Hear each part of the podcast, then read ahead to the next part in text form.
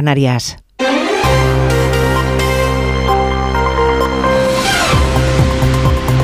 Noticias en Onda Cero. Buenas tardes, les avanzamos a esta hora algunos de los asuntos de los que hablaremos con detalle a partir de las 2 en Noticias Mediodía en esta jornada de análisis y reflexión tras la cita electoral de ayer en Galicia que arroja una mayoría absoluta, rotunda e incontestable para el candidato del Partido Popular, Alfonso Rueda, y que refuerza en su papel de líder nacional al presidente del partido, Alberto Núñez Feijo. Esta mañana se reúnen las ejecutivas de las distintas formaciones. En Génova están celebrando desde anoche los resultados como una prueba evidente de que las urnas en Galicia han penalizado el modelo de Pedro Sánchez, para el que hay una alternativa clara, según la líder madrileña Díaz Ayuso. Pero ayer las urnas le han asestado un golpe muy duro que no va a saber asimilar. Y si hablamos de ruina, ¿cómo olvidar a Yolanda Díaz, que es una máquina de facturar parados y una gran perdedora de elecciones? De momento no hay valoración de Yolanda Díaz, que ha hecho campaña por la candidata Marta Lois y que ha fracasado en su tierra, en Galicia. No consigue escaño en el Parlamento. Tampoco entran ni Vox ni Podemos, que ha obtenido menos votos que el PACMA.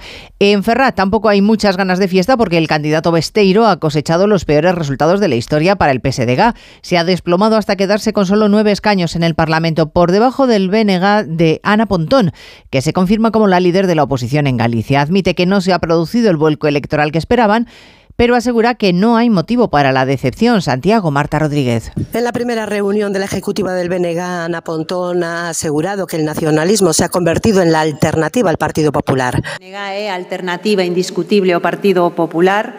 Somos a forza política capaz de disputarlle esa hegemonía ao PP. El BNG entiende que frente a su campaña electoral, el Partido Popular ha realizado una campaña del miedo. 25 diputados, ha dicho Ana Pontón, para construir la alternativa. A partir de las 2 de la tarde estaremos en Bruselas, a donde viaja hoy la viuda del opositor Alexei Navalny, la viuda del opositor ruso, para reunirse con los ministros de Exteriores de los 27. Antes de ese encuentro ha difundido un vídeo en el que asegura que no dejará de luchar por una Rusia libre. Quiero que mis hijos vivan en una Rusia como la que imaginó Alexei Navalny y construirla con ustedes. Una Rusia llena de justicia y de dignidad. El ministro español de Exteriores, José Manuel Álvarez, dice sentirse conmocionado por la muerte de Navalny y el jefe de la diplomacia comunitaria, Josep Borrell, aboga directamente por sancionar a Putin. Siempre hay margen y siempre hay gente que merece ser sancionada. Lo importante es lanzar un mensaje de apoyo la posición política en Rusia. Mucha gente ha sido detenida este fin de semana en Rusia al participar en demostraciones de protesta por la muerte de Navalny. El Kremlin sigue dilatando la investigación y continúa sin permitir a la familia tener acceso al cuerpo del Navalny, según sus familiares, para que los efectos del veneno con el que podrían haberle asesinado ya no pueda detectarse.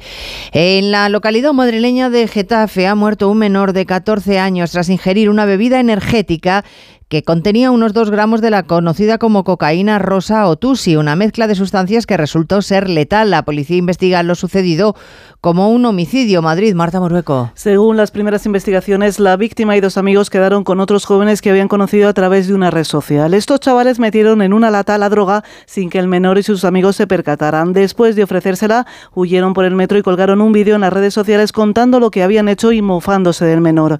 A los minutos de ingerir la bebida, el chico cayó al suelo a causa de una intoxicación mortal. Los sanitarios que le atendieron tan solo pudieron confirmar el fallecimiento. El fiscal de menores ha asumido la investigación. La semana que hoy comienza promete ser de nuevo semana de tractoradas y movilizaciones agrarias en la calle. Se anuncia el miércoles protesta en Madrid, donde esperan concentrar cientos de tractores. Y ha habido marchas hoy en Andalucía, en La Rioja o Baleares. Allí hay casi 300 tractores a esta hora recorriendo las calles de Palma, Baleares. María Cortés. Las protestas de los agricultores de Mallorca han superado todas las expectativas. En estos momentos unos 300 tractores están recorriendo las calles del centro de Palma, un centenar más de lo previsto. Se dirigen hacia la delegación del Gobierno para entregar sus reivindicaciones.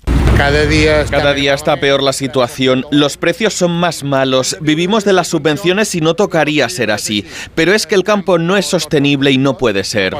Defender el campo balear y reivindicar mejoras urgentes que ayuden a salir de la grave crisis en la que se encuentra el sector es el clamor de los payeses de las islas.